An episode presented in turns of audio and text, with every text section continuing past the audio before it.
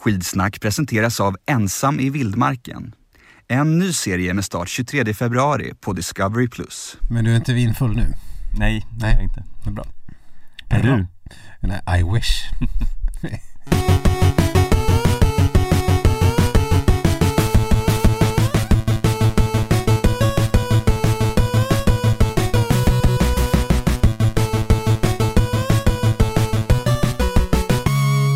Ja, men god dag skidsnacks-lovers där ute. Ni kanske blir extremt förvånade av att höra oss så här snabbt inpå, men det är alltså redan ett nytt avsnitt av Skidsnack som är ute mitt i VM-yran och eh, jag heter som vanligt Sköld och bredvid mig har jag som vanligt Stenqvist.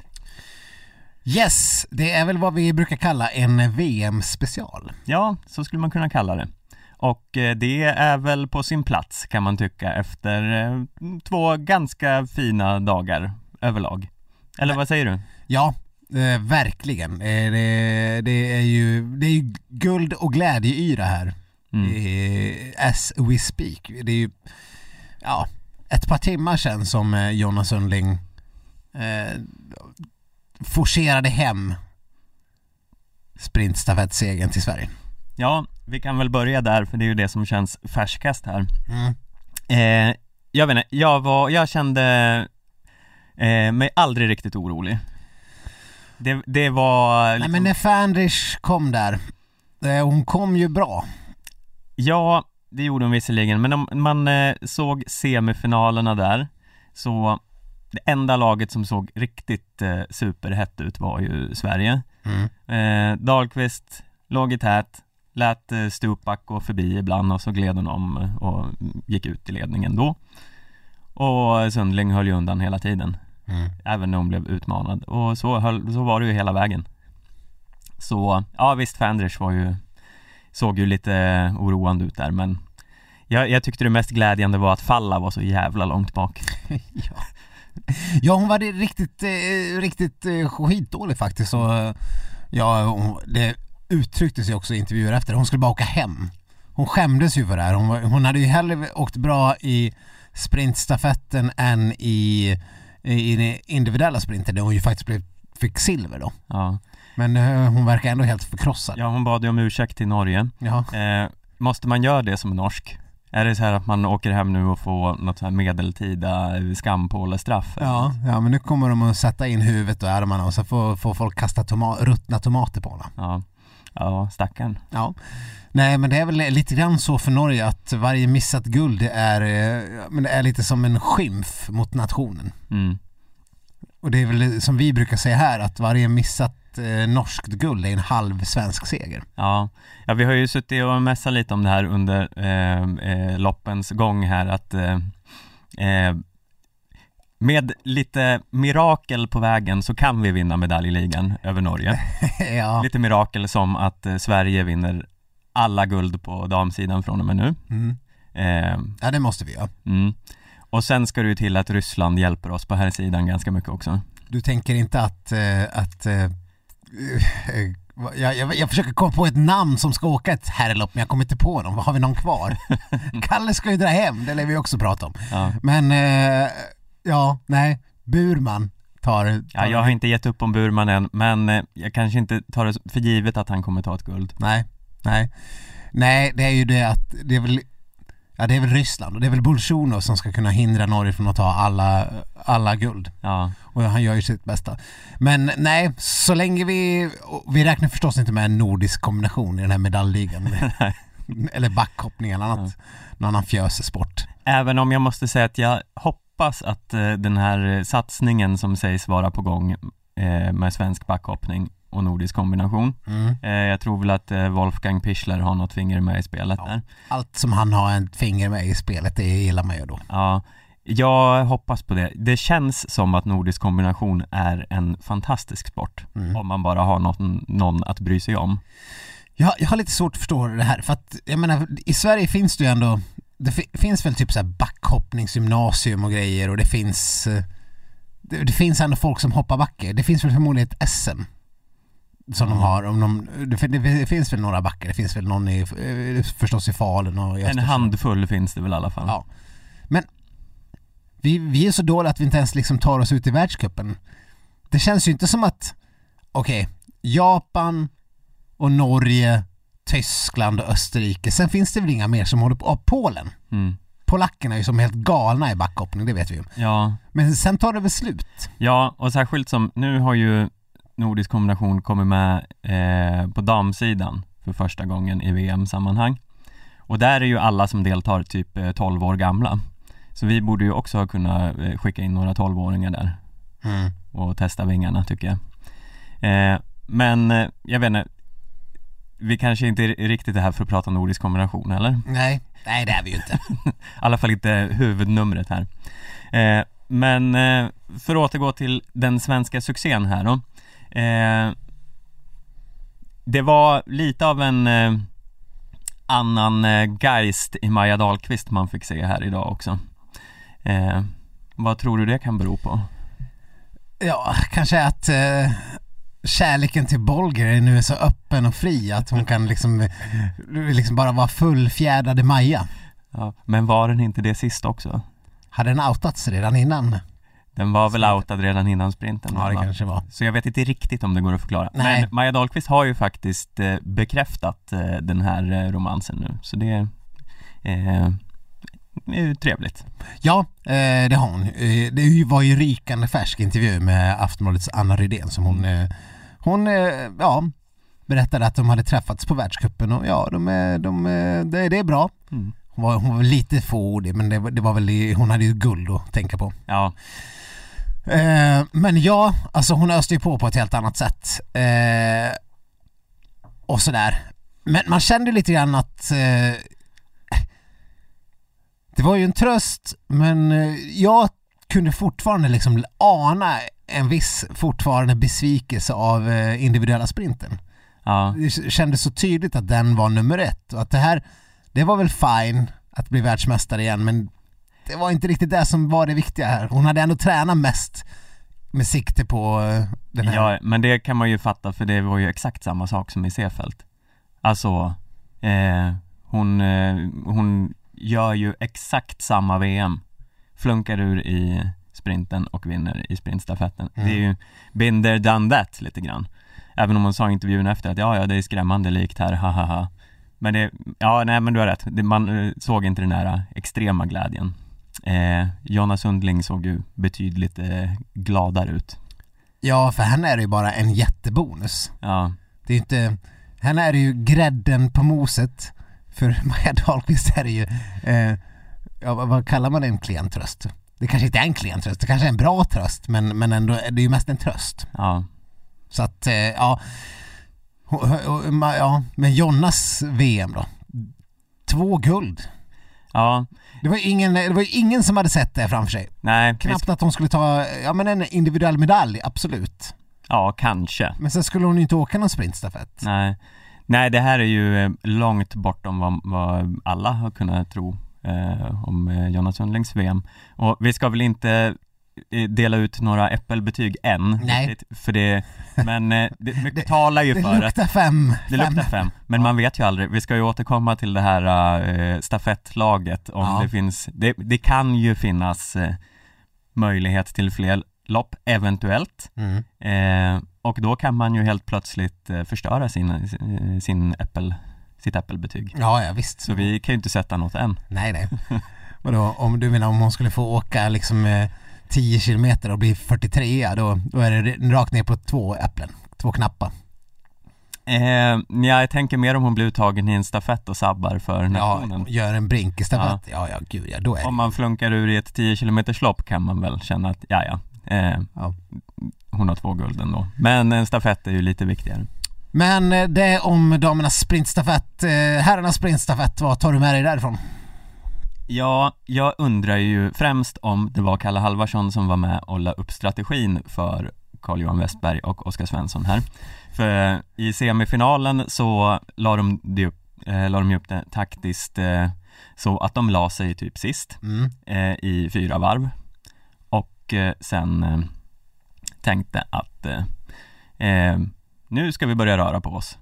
Men det är ju lite sent för då börjar ju alla andra också röra på sig så då körde Westberg ihop lite med eh, vem det nu var. Eh, minns inte. Men eh, ja, så fick ju Oskar Svensson då gasa på järnet sista sträckan för att hinna kapp och det klarade han ju, men det var ju lite onödigt att bränna Ja, det kändes som att krut han, där. hans krut var ju ja, Det var inte mycket krut kvar när det väl var final Nej Nej, jag vet inte. Det, det kändes inte riktigt som att de försökte. Nej, Jag, jag vet inte. Det var ju många nationer som var lite så här som man kanske inte riktigt hade räknat med men som bara spände bågen så att säga.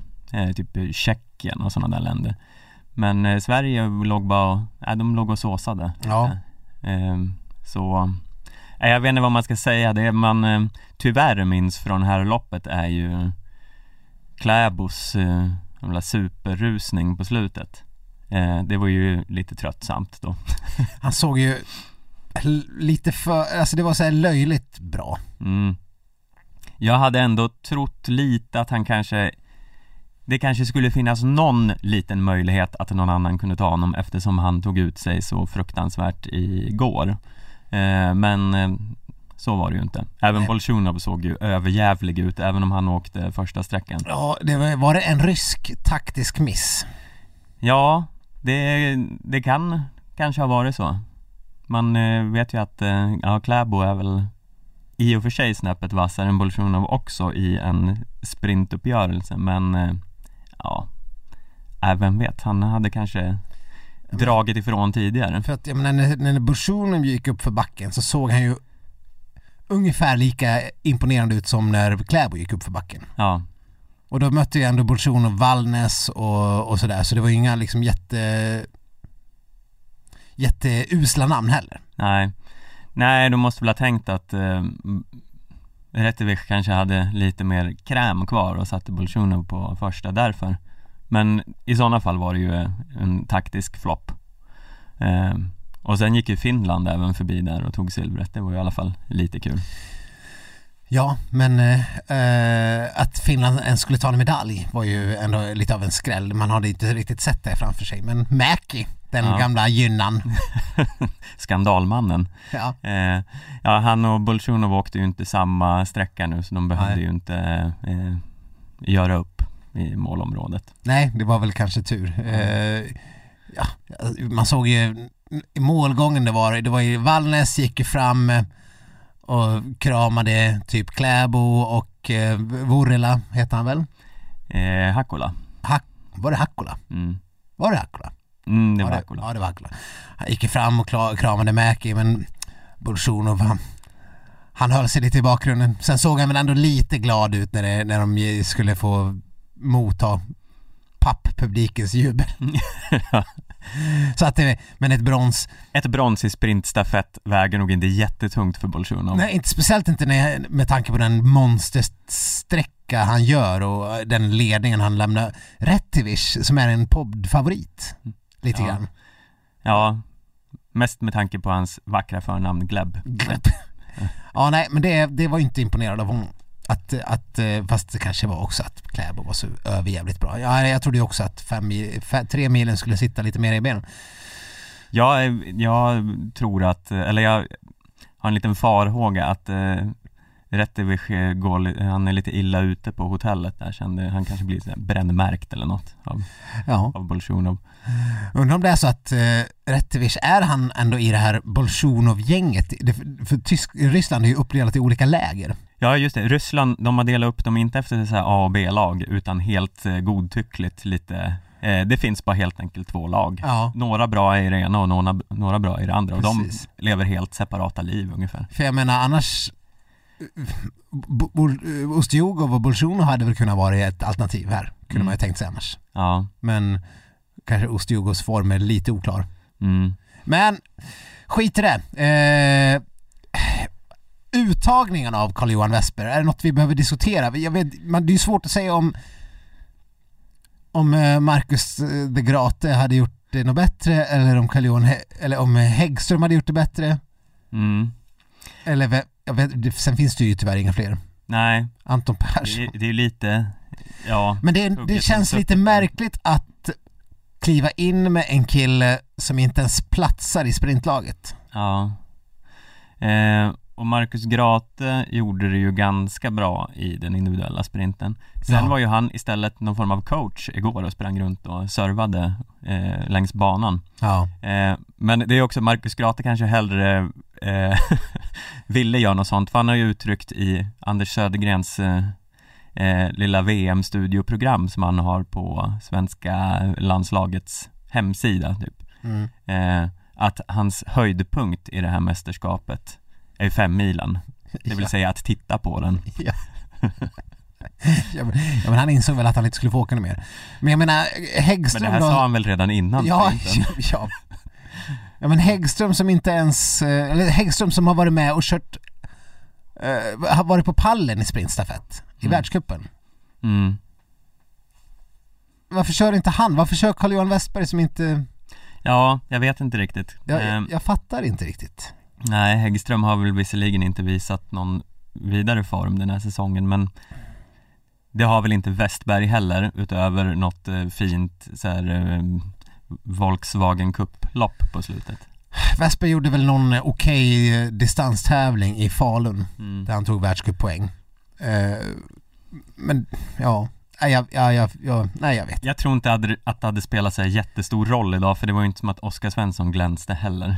Nej, han, gjorde, han kör så konstigt. Man fattar inte riktigt om han är trött. Och sen gör han som en sån sista sträcka som han gjorde i semin ändå. Men hans andra sträcka i finalen var ju liksom bedrövlig. Han växlade över typ sist. Mm. Och, och då ska Carl-Johan Westberg ut på sin sista sträcka och då har han liksom 5-7 sekunder upp till Bolsjunov som dundrar iväg. Vad, hur, vad ska vi göra då? Liksom, det finns ju ingen... Nej, Då är det ju kört. Ja. Nej, det, Fattar de inte det? det, de måste ju inse att det här upplägget med att ligga sist inte funkar eftersom det här, här var det ju också väldigt mycket strul mellan eh, massa åkare och det måste de ju ha fattat efter semifinalerna att det, det går inte. Det är väl bättre att ligga 4-5 än att Mm. ligga 8-9 Nej, problemet är ju, alltså det är väl så krasst att vi orkar inte, vi är inte bra nog. Det, de orkar inte, de är för dåliga. mm. Så är det. Och det, det, det, det Hård så, analys Ja, men det är, det, är ju inget konstigt. Vi har ju, vi har väl en världsklass-sprinter eh, och han orkade inte idag heller. Nej, Och då, är, då blir det så här. mm. Vi har ingen distansåkare så, ja, inte vet jag. Jag tror att Porrom hade gjort det här bättre Mm. eh, än eh, både Svensson och eh, Westberg idag, ja, till exempel. Så nästa, vin- nästa VM kanske. nästa VM eh, Ska vi hoppa över till eh, gårdagens lopp kanske? Ja men det kan vi göra. Vi har ju redan Lördagens lopp om ni är på någon annan dag här så inte eh, förvirrar Ja, jag vet inte ens när den här podden kommer ut men eh, allt, all, VM flyter ju liksom ihop i en enda stor bubbla. Vi kan väl lika gärna, vi, vi var ju inne på, på tre milen så vi kan bara glida över till den och så sparar vi succén till, eh, till lite senare. Ja, vi, vi måste, jag tycker vi börjar i den änden med att det är väl för jävla vansinnigt eh, och det här har vi ju pratat om tusen gånger men att damerna åker 15 och herrarna 30 gör ju att det här är två olika sporter. Mm. Damernas är någon form av explosiv eh, eh, kortdistanstävling och herrarna tar ju ut sig totalt så att de ser ut som att de är på väg att dö på slutet. Mm. Eh, det, jag vet inte, det är lite, de borde ju åtminstone, om de inte ska åka lika långt, vilket de skulle kunna göra, Mm. men så borde väl damen åka 20 så att det i alla fall blir en Ja. längre distans. Nej men alltså eftersom damerna åker 15 det är ju, det är ju liksom konstigt ojämnt bara det för de åker 7,5 7,5. Kan inte båda bara åka 25 då? Eller, bo, alltså såklart ska egentligen båda åka 30 och båda åka en 5 mil, det är väl det rimliga. Mm. Eh, ja, ja, ja det, det måste ju bara hända snart. Det får det vara slut på det här. Ja, men vi behöver väl kanske inte hålla på och tjata om det här igen men jag bara, jag reagerar på det just under de här loppen för att det var så tydligt att eh, de håller ju på med två olika grejer. Ja. Och Ja, det, och det blev ju, det blev ju också, eh, ja, herrloppet blev ju så jäkla spännande. Eh, sen är det ju, sen är man, ja, det är ju aldrig kul när, när det är, när det är som det är, men det är ju, det är ju som det är. Det är det var, en, var det är en du får nog utveckla det här lite tror jag. en ryss som är jättebra, Mm. som går iväg och får fem normen med sig och en stackars Musgrave. Mm. Och fem normen bara för att eh, de är regerande mästare på distansen eh, genom Kläbo. Eh, ja, eller? Ja, förlåt, det här borde vi ha kollat upp innan. Men ja, de har i alla fall fem stycken man. Och, och, och då blir det ju liksom så här, och sen till slut när Musgrave faller ifrån så blir det ju, det blir ju Bolsjunov mot fem normen och det är ju tråkigt. Mm. Men då sitter man ju där å andra sidan och dödshåller på Bolsjunov. Ja, Eller jag, hur? jag höll ju först, dödshöll ju först på Musgrave för att Ja. liksom, det vore kul med en outsider. Mm. Eh, och för att han liksom det här var väl hans eh, dröm. Nu kunde han ju köra utan handskar och utan att någon egentligen reagerar för det var rimligt eftersom det var typ 15 grader varmt. Mm. Men han kör ju alltid utan handskar och typ kortärmat så fort det är liksom ner mot, eh, ja men det är lite varmare än 10 minus. Då Mm. kan vi slänga handskarna direkt. Ja, han är nog väldigt eh, varmblodig. Ja det måste han vara. Mm. Eh, och så gillar man ju bara att han är en britt. Han borde, det är fantastiskt. Jag hoppas han vinner ett VM-guld snart. Det vore häftigt. Men ja, sen får man ju bara benhålla på Bolsjunov. Mm. Och sen är det ju så sjukt. Han drar ju 25 kilometer i det här loppet ungefär. Mm. Så det hade ju varit o, så oförtjänt om, om någon annan hade vunnit. Ja, det, i sådana här lopp sitter man ju ändå och hoppas att de ska få till det, de här som ändå försöker att dra upp det. Alltså här, ja främst Bolsjunov då, eller annars om man måste välja en norrman så hellre Röte och Holund då. Ja. Eh, eller Kryger och inte de här, eh, Men det var Holund som Häng- försökte ett ryck där på slutet. ja, Och till liksom nästan till och med skapade lite tillstymmelse till lucka till Bolsjunov. mm, Men då hade ju, Hol, då hade ju Bolsjunov redan gjort jobbet och hängt av Kläbo och Iversen. ja, Nej, det är det, det är, det är så störigt när sådana som Kläb och Iversen kliver om och sen bara eh, druttar förbi eh, Ja. av bara sprintkapacitet.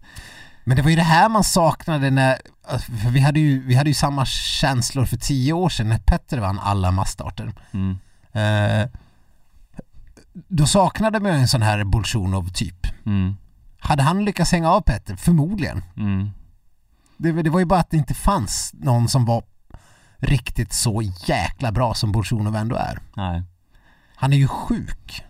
ja, ja, han är sjuk i huvudet. Han är helt, helt, helt sjuk. Men eh, ja, det, och sen är han ju ryss alltså. Det är, ja, det är mycket med det där. Mm, Så man vet inte vad man ska tro. Eh, men det är väl bara att imponeras över hur, hur bra han är och vara glad att inte Kläbo bara vinner. mm. Eh, om vi ska ta våra eh, svenska kombatanter då. Ja, men vad fan, eh, nu... Ja, ja, säg vad du känner. Jag känner att eh, man, alltså man har ju alltid ett lite naivt hopp eh, under ett sånt här lopp och så sen ser det ganska bra ut länge, både eh, Burman och Poromaa ligger ju med där eh, i den bra klungan längst fram. Men tyvärr, okej Poromaa eh, tappar ju skidan eh, så det är ju lite svårt att utvärdera hans lopp på samma sätt. Men tyvärr, det är ju liksom alltid, det går ju ett eh, tåg och så hamnar de där i liksom plats 8 till 15 segmentet. Eh, och ja, det var väl så här som vanligt helt okej, men man man tänker att någon gång borde de ha kraften kvar, eller Burman då främst. Ja, fast så här blir det ju alltid för Burman. Ja Jo, men det är ju det jag menar att man, eh, man lever ju ändå på hoppet att någon gång ska orken finnas kvar för den här sista lilla eh, kraftmätningen. Men när den aldrig gör det, Mm. kan det inte då bero på att Burman inte är nog vältränad? Jag vill inte ta de orden i min mun. Jag, Men, eh, jag gör det. mm, Tänker att han måste bli bättre. mm, Och det, nu kan vi inte säga att det handlar om att han är ung och piken kommer när han är 28 och hela den biten. Bolsjunov är 24 år mm, och han tog ju silver vid skiathlon för två år sedan. mm. När han var 22 år. Vi får hoppas att eh, Burman gör ett så här Rosie Brennan-ryck framåt 30. Bolsjunov tog silver också i femmilen för två år sedan när han var 22 år. Mm. Ja, jag vet inte. Eh, Alltså... Det, ja, nej. det, det finns inte riktigt där. Och jag tror att... Eh, Inte än. än, nej. nej. Jag, kan kasta in att det var inte Kläbo, det var, det var Röte som eh, var regerande mästare på det här loppet. Mm. Eh, men nu nästa gång får vi i alla fall bara se fyra norrmän, det är ju skönt det i alla fall. Ja, Men nej, jag tror vi får, vi får glömma Burman. Tacka för den här tiden. Eh, och eh, det var hårt, det var elakt. ja men han får väl, det blir jättebra, han får ligga och tugga på. Tugga i sig lite världscupen. Eller så får han göra gör någon hel omtänk i sin, eh, i sitt träningsupplägg. För att eh, det är ju tydligt att han inte orkar med och det, har- att det har sett ut på samma sätt under väldigt många år. Mm. Eh, och så får vi börja blicka mot eh, William Poromaa istället. Ja, han blir ju ändå åtta här. Det är ju... Nia va? Ja, jag har för mig det var åtta, men Okej. skitsamma. Okej, kanske Eh, åtta. Åtta eller nio. Åtta eller nio. Eh, och eh, Tappad skida. tappad skida, det är ju ändå, vi kan ju inte säga något annat än att det är ett ganska bra resultat. Jättebra. Ja. Eh, och eh, däremot så, jag vet inte, jag är kollektivt brydd över svenskarnas skidbytes eh, förmåga. Eh, jag menar, Ebba Andersson, kommer in på det med sen, hon eh, slarvar ju också bort eh, eh, loppet lite halvt på Mm. skidbytet och då har hon ändå tränat på det asmycket innan. Eh, Vad är asmycket? Ja det här, det här får vi ta sen. Ja, Ja. fortsätt. Eh, Poromaa spänner inte på bindningen. Nej. Eh, det är dåligt. Och eh, jag vet inte, det känns, eh, Emma Ribom hade ett katastrofalt byte också. Ja. Eh, och det känns som att ganska många andra bara är lite långsammare än de andra nationerna. Det här är ett problem. ja. Det här är ett stort skiathlonproblem. Som vi har pratat om förut i skitsnack. Mm. Eh, och jag vet inte, vi satt ju och mässade om det här också att jag vågar knappt titta nu när det blir skidbyte. Och det, den farhågan stämde ju. Eh, för det, man blir ju liksom skitnervös när de ska in för att det, man vet att det kommer att strula. Ja, men det, det borde vara en sån basic grej. I och för sig, jag ska inte säga något. Jag, för mig tar det typ tre minuter att ta på mig en stav. Jo men det är ju inte ditt jobb. Så att, nej. Det är man ska skitsvårt att ta på ska sig en stav, det är man ska helt stå jävla där. Först omöjligt. måste man kolla, står det left eller står det right på den där jäveln? Ja, Eh, och sen, sen på med, in med handen och så märker man att men jag får inte ut den, jag kommer inte igenom det här lilla hålet. Jag drar lite där, Jaha, nej men jag kommit från helt fel håll Ja. trots att det är det. Men är det rätt? Ja, det är left. ja. Vad är lillfinger, vad är tumme? Ja. Vad är höger och vänster, Ja just det, var ska tummen ut ens? Ja. Nej, ni som tillverkar stavar, dra åt helvete. Det är Ja. helt jävla omöjligt. Men, Inför nästa OS så begär jag att svenska landslaget lägger alltså en veckas träningsläger där man har en timmes ren liksom bytesträning varje dag. ja, Varje dag, minst en timme varje dag. För att det är inte bara det är inte bara för skiathlonen eh, man byter, man, på fem och tre milen byter man också och det kan vi ju se från förra årets Holmenkollen att det kan eh, vara avgörande. mm, Där var det kanske inte själva bytet utan just att man bytte som var avgörande, men ändå. mm, Det är ju en, eh, det är ju en eh, faktor. Och för Ebba Andersson blev det ju en möjligtvis guldförlorande faktor. ja.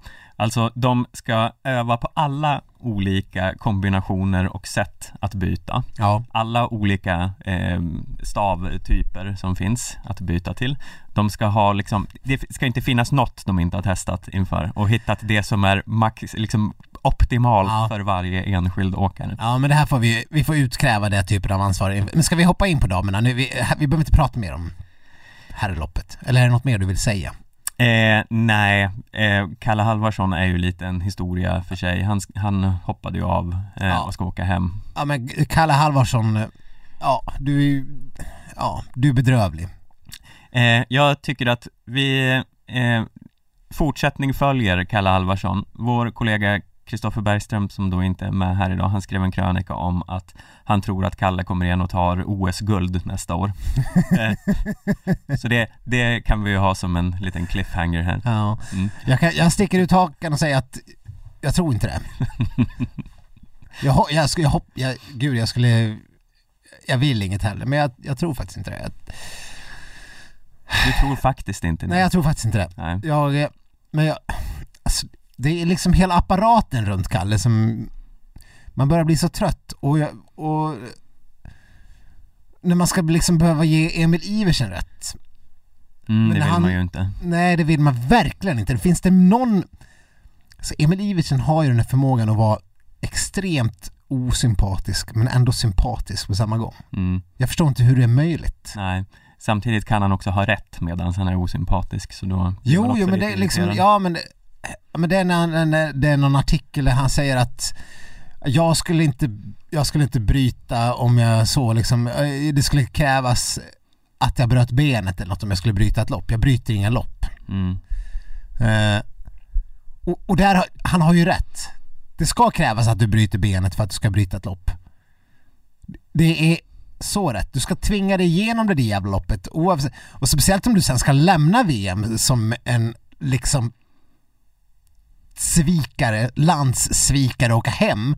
Du bryter inte loppet för att du ska kunna förbereda dig för fem milen. Nej, för att du ska åka hem.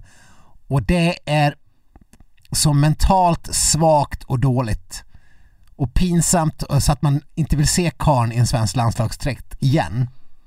Det får vara slut med det där liksom Ja Alltså jag, man blir bara uppgiven men, ja mm, men sen säger Emil i sl- slutet av artikeln men samtidigt tycker jag ju synd om honom också. mm. Ja. Det, är, det är väl lite, det kanske är lite så man känner. Ja, nej men man vill ju såklart att Kalle ska komma igen någon gång men här blir det lite som att han, Det är inte om man först- ändå ska hoppa av, så han tar ju någons plats i den här VM-truppen. Ja, och det är inte första gången han bryter lopp heller, Nej. när han är dålig.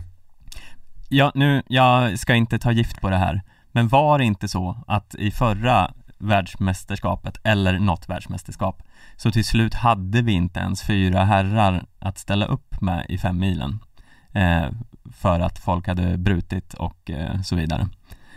Eh, ringer det någon klocka för dig här? Inte ett mästerskap var det väl inte? Eller? Ja, jag ska inte säga att det är omöjligt. Det låter ju helt sjukt. Ja, Men ja, nej, ja, vi har nu, den här eh, truppen innehåller i alla fall nio herrar ja, och vi har väl åtta kvar. mm. Så en stafett ska vi kunna få ihop. ja det får man väl hoppas. Men, men ja. Mm. Ja, men ska Ja, vi ja, prata om nej. något roligare, det vill säga damloppet? Ja, men vi kan väl bara, vad, vad, vad, vad tänker du om Kalle då? Vi ska väl runda av den diskussionen lite grann. Är du, jag menar kanske inte att jag inte vill se honom i en landslagsdräkt, men, men han måste ta ett rejält, en rejäl tanke om sin fortsatta karriär och Ja, men det är väl det han ska göra också, säger han. Sen är det ju lite olyckligt att han tar det beslutet mitt under ett mästerskap. Men, eh, Jo men det är ju så här varenda gång. Ja, han, ah, detta ständiga hängande med huvudet är så tröttsamt att se. mm. Ja, nej men Han tror ju aldrig på sig själv. han får eh, åka till eh, Sydamerika och ta nå ayahuasca och eh, gå vidare. Han, be- han behöver bli religiös eller något. Jag, Ja. jag, jag, eller jag, jag har ingen aning. Ja. Inte ens Gunde kan lösa detta. Nej men Buddha kanske. Ja. ja, nej men eh, Vi går till damloppet. Ja. Du ser alldeles för ledsen ut här nu så vi, vi måste muntra upp dig. Ja. Ah. Ja. Men där fick vi ju ett eh, silver och ett brons. Eh, Men, men förlåt, men det är ju för att jag tycker om Kalle. Det är därför det gör så ont. Ja, jag förstår det. Du, be, du behöver inte Nej. förklara. Nu, nu lämnar vi det. Ah. Ja, mm. Hunger, kyla och ensamhet är bara några av de utmaningar som deltagarna i överlevnadsprogrammet Ensam i vildmarken måste övervinna. Men har de vad som krävs? Det blir så himla kallt. Jag hade så gärna varit utan de här fruktansvärda mardrömmarna. Ingen sömn, ingen mat är inte hållbart. Jag har ont i fötterna, ont i händerna, ont i ryggen. Känns skit. Finns inte en chans att jag upp. Ensam i vildmarken ser du på Discovery+. Premiär den 23 februari. Återigen säger jag, vi går till damloppet. Ja, Mm. äntligen. Ja, Hurra.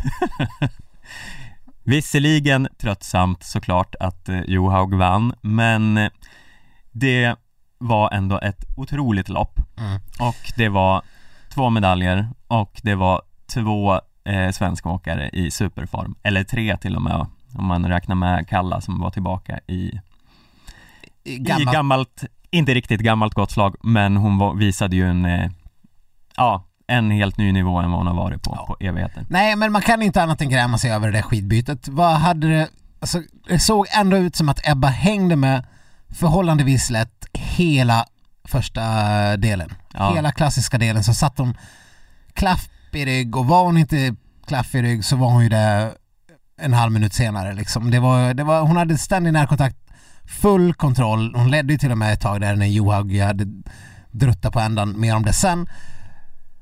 Men så blev de där 4,3 kostsamma sekunderna och där kan hon ju ha kastat bort en guldmedalj. Mm. Ja, det går ju aldrig att veta, men det kändes ju som hon hade kapacitet att hänga på där. Och det är ju klart att hon blir superstressad när hon hamnar efter och Johaug känner ju såklart det där och dra på ännu mer än vad hon egentligen orkar. Ja, jag, jag, jag, jag satt ju, man kunde inte låta bli att tänka, kunde du inte bara gjort, dragit av en rackarrökarspurt och tagit rygg? Eller går inte det? Det är Eh, svårt att förstå hur det är på den nivån. Ja. Eh, nej, men det, ja, det är ju eh, snopet. Det kändes som att det, det var lite Ebbas dag på något sätt. Mm. Så kom det där bytet. Nej men, Men, redan eh, inledningsvis så, eh, jag menar Frida såg ju ut att liksom tappa lite positioner så här i början, sen, sen kom hon tillbaks och Men Frida måste ha typ krokat ihop med någon som man inte såg där i början och hon hamnade lite efter för sen var hon ju superbra och med till, fram till fallet. ja. Eh, och det tog hon ju igen super, kanske inte supersnabbt men supersmart. En sak som inte har diskuterats tillräckligt mycket. Nu fick du kanske ingen jätte slutgiltig påverkan på loppet. Men fallet, Mm. det var ju för fan, när jag såg det först så man säger det, ja, det var ju Fridas fel. Sen när man ser reprisen så ser man att det inte alls Fridas fel, det var ju Johaugs fel. Det var ju hon som inte kunde hålla inne kurvan, hon liksom bara tröcks ju ut på grund av någon form av centrifugalkraft. Mm. Så hon, hon det var ju hon som dundrade in i Frida Karlsson. Ja. Eh, jo, Eh, jag menar inte att det var någons fel, men jag menar att när Johaug sen säger i intervjuer att Frida får lugna ner sig lite, då blir man ju förbannad. Dra åt helvete Johaug. Det var ju du, det var ju ditt fel. sa hon det? Det missade jag. Ja det faktiskt. sa hon. Ja, Du får väl trampa runt kurvan då? ja, För hon liksom driftade ju ut. ja. För det var en väldigt tight kurva också. Mm. Men det var fan inte Fridas fel. Nej, man får väl kanske ändå se det som någon slags gemensamt ansvar där, men eh, Precis. Sen är kanske Frida Karlsson inblandad i fler incidenter än vad som eh, är statistiskt rimligt. Ja, eh, ja det kan man ju inte sticka under stol med. Men det var ju, man, man blev ju det var, man fick upp pulsen så många gånger under det här loppet Ja. på sådana där eh, incidenter som man bara kände varför? Varför ska det här hända? Men sen var det ju ändå fram tills eh, ja, efter skidbytet där när Alltså Johaug har gjort ett ryck tidigare så himla många gånger Mm. så det här loppet levde ju så himla länge Ja, och sen efter skidbytet så var det bara, jag hoppas att Frida kommer upp i, i Ebbas rygg så att de kan liksom växeldra och göra en, eh, göra en repris av Holmenkollen. Det blev ju inte riktigt så.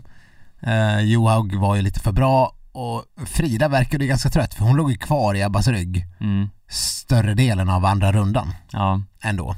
Ja, det är ju inte kanske jättekonstigt med den upphämtningen hon fick göra. Nej. Men eh, det var ändå otroligt skönt att se Frida så här bra. Ja. Det har hon ju inte varit sedan innan eh, kinsfadäsen. Nej, alltså man undrar ju lite grann eh, Frida och Ebba hur bra de är. Man såg ju att eh, Diggins är två minuter efter, Permakoski är två minuter efter och, och alla de där. Det var Ja. ju ingen som var i princip i närheten förutom Charlotte Kalla och eh, Claudel. Ja, och var det Stadlober Och som Stadlober. eh, tog Kalla där på upploppet? Ja, precis. Jag ville ju diska Stadlober där ett tag för jag tyckte hon stängde Kalla men efter lite närmare eh, analys kanske det var en eh, så kallad patriotisk eh, eh, impuls. Ja, okej. Mm. Men det kanske inte riktigt var värt en diskning. Nej, Om jag, jag förstår vad du menar. Man, det såg ut som att Kalla var på väg in i en spurtruta och liksom var på väg men sen var ju Stadlober alltid skidspetsarna före Mm. där. Så att, ah, nej, jag vet inte om det var någon diskning direkt. Nej, men det var ju Det ändå var inte härligt. som med Mäkis galna... Nej, Men det hade varit kul om Charlotte Kalla dundrade in i Stadlober Ja. efter målgång. Så här riktig bröstvärmare. Eh, nej men eh, det var ju ändå så här, det är ju, det är ju härligt när man tänker att Charlotte Kalla nu, att döma av det här loppet, är bättre än sådana som, eh, ja men Diggins, Pärmekoski och eh, Weng och Fossesholm och alla de här. Ja. eh, Fossesholm, vilken besvikelse. Ja. Så det båda ju gott för eh, framtiden av detta VM. Ja, Ebba fick sin eh, första mästerskapsmedalj, hur stort är det? Eh, Eller individuella? ja, nej men det är väl såklart eh, en lättnad för henne men jag tror inte eh, att eh, hon nöjer sig med ett brons. Nej, det känns verkligen så. Eh, man, någonstans vill man ju bara att eh, Johaug ska sluta så att vi kan börja liksom samla in guld. Ja, men det här, nu, jag vet inte. Jag känner lite så här, jag önskar såklart inte Johaug skadad på något sätt. Nej, Men men det är ta mig fan helt obegripligt att hon är den enda åkaren i hela världen som aldrig har drabbats av någon liten sträckning eller någon liten förkylning eller någon liten höghöjdssmäll eller någonting sånt här som alla andra åker på hela tiden. Mm. Hon har aldrig haft en krämpa. Förutom när hon var dopingavstängd då. ja. Det är ju inte riktigt en krämpa kanske. Nej, bra läppbalsam. Nej men jag menar det är så här. Någon gång kan väl hon också vara förkyld och få kämpa sig tillbaka lite som alla andra. Eh, Ja. det, det är inte rimligt. Nej men jag, jag tror det är, det, det är väl ganska genialt. Jag tror att de eh, de bara mörkar det. Det är klart hon är förkyld och sådär men det, det kommer inte ut. För att att få veta att ja men Johaug var ju faktiskt sjuk för en vecka sedan. Skulle ge, sätta de andra i ett mentalt övertag. Johaug har ju sånt extremt mentalt övertag Mm. på alla andra eftersom hon har varit så mycket bättre än alla andra under så många års tid. Så att minsta svaghetstecken gör de ju rätt i att inte släppa på. Mm. Om hon har en sträckning, om hon har en skada, om hon har en förkylning, det, det är ju det vore ju ett ytterst jättemisstag av norska landslaget om det skulle komma ut. Mm. För att då skulle de andra direkt, och det har vi ju sett, i Falun eh, så kunde man slå Johaug. Mm. Eh, och hon kanske hade varit förkyld då. Det var ingenting man sa. Eh, det var ju bara något de andra fick upptäcka själva. Här hade vi ju liksom typ, hade Frida hållit sig på benen och inte haft sina enorma stavproblem och hade, hade Frida och Ebba varit med Mm. hela tiden. Alltså jag tror inte de hade släppt hennes rygg. Nej, Alltså på hela den här skiathlonen. jag tror de är så jävla sugna på det nu också. Ja. Så det, De hade Mm. inte släppt hennes rygg. Vi hade kunnat bli ett och två lika gärna istället för två och tre. gud vad jag hoppas att eh, de startar efter henne i eh, 10 kilometers loppet Ja. Så att eh, inte Johaug har tiden att gå på. För jag tycker alltid det är så. Ja, det, det känns det. Men de, visst är det väl så att eh, de brukar få ha rätt att välja också, de som är högre rankade. Jag vet Ja. inte exakt hur de lottar i ett VM, så vi får låta det vara osagt. Mm.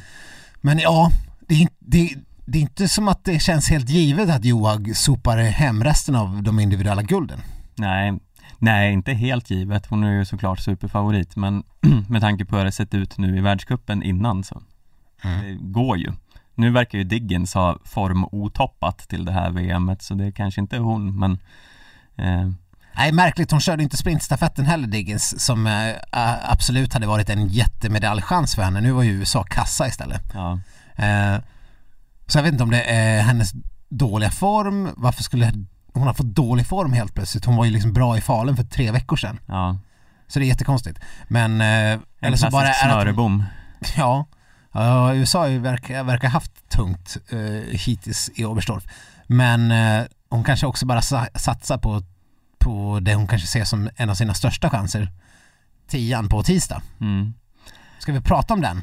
Det här är, Ja. vi kan prata om resten av veckan för att det är ju, det är ju en, vi har ju en otrolig skidvecka framför oss. Ja.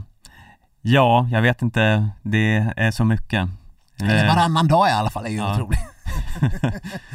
för svensk del. Mm. Eh, det är ju intressant vilka som ska åka allting. Mm. Eh, framförallt stafetten då kanske, men eh, även de andra loppen. Men vi får väl säga att eh, det måste ju vara en rejäl fingervisning eh, hur de tänker för stafetten. Mm. Vilka som sätts på banan på, på tisdag när det är 10 km fritt Ja, för damer. men jag menar det kommer väl rimligtvis vara Ebba, Frida, Kalla. Eh, Såklart. mm. Och den fjärde kan ju vara lite vem som helst känns det som. Men det är ju det. Eh, för Ribom som fick åka skiathlonen, hon gjorde ju inget jättebra lopp. Nej. Linn Svan, eh, hon gjorde ju ingen bra sprint. Maja Dahlqvist och Jonna Sundling har ju gjort bra ifrån sig nu. Så det gör att allt bara jämnar ut sig på något sätt som gör det här helt omöjligt att gissa. Ja, det är helt sjukt svårt. Men ja, de måste ju främst tänka på stafetten måste ju vara liksom, eh, alla vet ju att eh, Charlotte nu har åkt till sig en stafettplats Mm. såklart. Om, om, om det var tveksamheter innan, vilket det väl i ärlighetens namn ändå var, Mm. eh, så är det ju absolut inte det längre. Hon kommer ju få köra en sträcka. Förmodligen kanske då första sträckan, Mm, kanske det. eller kanske tredje sträckan. Ja. Jag vet inte. Men det, allt har blivit så himla svårt nu efter att Linn Svan eh, klappade ihop. Eh, för det är ju, hon kändes ju helt given som avslutare. Sen kan man ju tänka också att eh, kanske är det helt plötsligt bättre att sätta Ebba på andra sträckan med Johaug än Frida. Ja. Och, och om Frida ska liksom köra sista, jag, jag vet inte, ja, det, ja, ja, Jag, jag blir helt nervös bara jag tänker på det här. ja. Jag, För nu hänger det på Linn Svans eventuella comebackande i det här VMet. Kommer hon åka en enda sträcka till? Nej, det är otroligt svårt att veta vad de har för plan för henne. Hur, det är ju också, vi får ju inte veta någonting för de lägger ju locket på med Linn Svan, vad som har hänt. Hon har ju slutat prata intervjuer själv och de säger inget runt henne. Eh, nej, det är ju otroligt märkligt allting. För att äh, finns det, uppenbarligen så finns det någon form av tveksamhet kring hennes axelskada eller eventuella påverkan den haft på hennes form. Annars hade ju hon eh, såklart varit given i, i den här sprintstafetten. Nu var, var det väl så att vi var inne på att vi ville se eh, Jonna och, och Maja eh, på grund av rutin och eh, tidigare framgångar och Jonna var ju helt självskriven i laget. Ja, det här verkar ju för övrigt ha blivit eh, som någon nationell kris, eh, uttagningen av sprintstafettlaget. Det kändes nästan som att det skulle behöva bli folkomröstning. ja. Vi fick en, eh, ett meddelande från en lyssnare som sa att han övervägde att sluta lyssna på oss när vi hade petat eh, Linn Ja, i förra podden. Ja men undrar vad han ska tänka nu då när vi kanske också måste peta henne ur, ur stafettlaget. Men okej, baserat, på, baserat på din kunskap idag, Mm. innan vi har sett vilka som åker på tisdag, hur skulle ditt... För stafetten är ju redan på torsdag, det är ju, det är ju bara dagar bort. Oh. Hur, se, hur inte. formerar du... Det här är din sista chans att off, i offentlighetens ljus ta ut ditt stafettlag, Stefan. Ja. Eh, ja, nej, jag, alltså så här. Det har ju inte ens pratats om Jonna Sundling i det här sammanhanget. Nej. Eh, hon har ju inte visat någon större distanskapacitet eh, kapacitet den här säsongen. Eh, men nu har hon ju liksom glänst förbi eh, Svan och Dahlqvist helt Mm. plötsligt. Så då måste man ju ta in henne i ekvationen också på något sätt. Men jag vet inte riktigt om jag tror mer på henne i en distans, så jag av osäkerhet hur det ser ut med Linn Svan så skulle jag kanske peta in Maja Dahlqvist i stafettlaget på en första sträcka. Okej. Så det, det, det är en uppställning ser ut hur då? Dahlqvist, Andersson, Kalla, Karlsson. Okej. Ja, jag har ett helt annat lag. Ja, Eh, helt annat lag. Mitt lag är faktiskt att Jonas Sundling, de här sprintstafetterna är ju, de åker ju i princip fem kilometer på varje sprintstafett. mm, Eh, Jonna har ju med all önskvärd tydlighet visat att hon är ju den av Maja och Jonna som tycker jag såg starkast ut. Hon orkade liksom kötta på i den sista uppförsbacken gång på gång. Eh, Maja var inte lika självklar och det var ju jäkla tur att det var Ma- Jonna som hade sista sträckan. Annars hade det inte s- säkert att det hade blivit guld.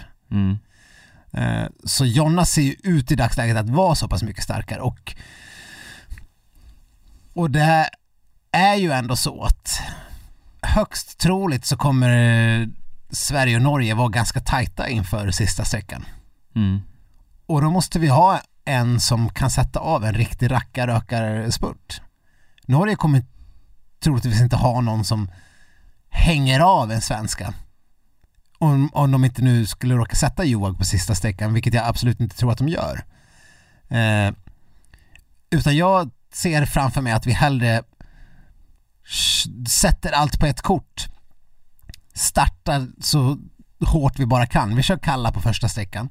Sen är det Ebba på andra sträckan och sen får Frida Karlsson liksom kliva in och eh, försöka skapa allt vad fan hon bara kan på tredje sträckan. Jag, jag, jag ser att vi är med efter två sträckor oavsett.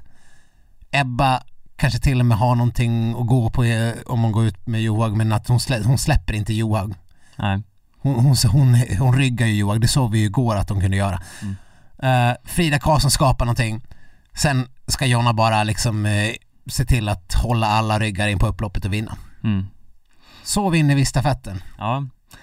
ja, spännande att se hur, hur Och det, det blir. finns ju, alltså ska man vara ärlig, det finns ju inga det skulle vara Ryssland men de, det känns inte som att de har fyra tillräckligt starka för att blanda sig i. Det ska ju bara vara Sverige och Norge. Ja, alltså Ryssland har ju såklart fyra starka men de brukar ju sällan vara starka samtidigt alla fyra. Men eh, ja, det, är intressant och USA har ju Jo, inte klart, heller är- fyra som är form, i form samtidigt riktigt. Stupak, Sorina, eh, Neprjajeva har ju alla varit ganska bra såklart. Mm, och så finns det den här Kirpichenko och sådana Ja. där som, Men, det, Ja. men som du säger, det är liksom eh, Sverige är ju för fasiken tvåa, trea, femma på, på skiathlon. mm, Och sen har vi, har vi vunnit eh, båda gulden i sprintstafetten. Så det är ju, det, herregud, du, Sverige kommer ju få finna sig i att vara jättefavoriter inför stafetten mm, ändå. Men med mitt lag så, så har jag svårt att se hur vi ska kunna förlora. Jonna är så pass bra form och hon har ju alltså hon har ju varit bra i distans i världscupen eh, förut. Mm, Kanske inte liksom jämt och ständigt men hon har ju visat att hon verkligen kan hänga med i distanslopp. ja. Ja, Fem kilometer pallar hon. ja, nej men det blir intressant att se hur det här laget eh, formas. Herrlaget då, vilka ser du där? Whatever the fuck. De kan väl försöka att inte bli sist. Ja, Topp eh, 10 ser jag som en framgång. Ja, eh, nej men jag tror det blir eh, eh, Poromaa, Burman, Sandström, Svensson Ordningen inte sagt Nej. då, men Nej, Nej där, där tror jag inte de, eller ja, de kanske börjar framtungt. De kanske också vill hänga med så länge det går. mm, Men vi är ju förstås totalt chanslösa. Det, det snackades på SVT där om att eh, ja, det är ju Norge och Ryssland, men sen ska Sverige kanske kunna vara med och utmana. Eh, nej. nej, tyvärr. Hur mycket jag än Mm. önskar att vi kunde vara med och utmana så finns det inte en eh, chans att vi har en chans på en bronsmedalj tyvärr. nej, eh, Dysterqvist har talat. Eh, Men eh, Stefan kommer fira stafettguld på fredagen. Ja, Eller stafettbrons då. ja. Ja, ja, givetvis. Hoppet lever. Jag tror att Sandström får sitt stora genombrott här. Eh, Ja, jag, jag, har inget, jag har inget annat lag att komma med, med äh, än de namnen du nämner där. nej, Det, det, det, ja. Fast å andra sidan, Kalle har ju inte åkt hem än. Nej. Han skulle åka hem först imorgon. Och är det något vi vet med Kalle Halvarsson är att det kan, kan säga saker och sen händer det något helt annat. mm. Han kanske fann B- Buddha redan eh, Redan efter Mixed Zone Ja, det är inte omöjligt. nej. Det kan, kan mycket väl bli så att äh, de är övertygade om att stanna kvar och köra stafetten i alla fall 10 kilometer orkar du med. Ja, Vem vet? ja.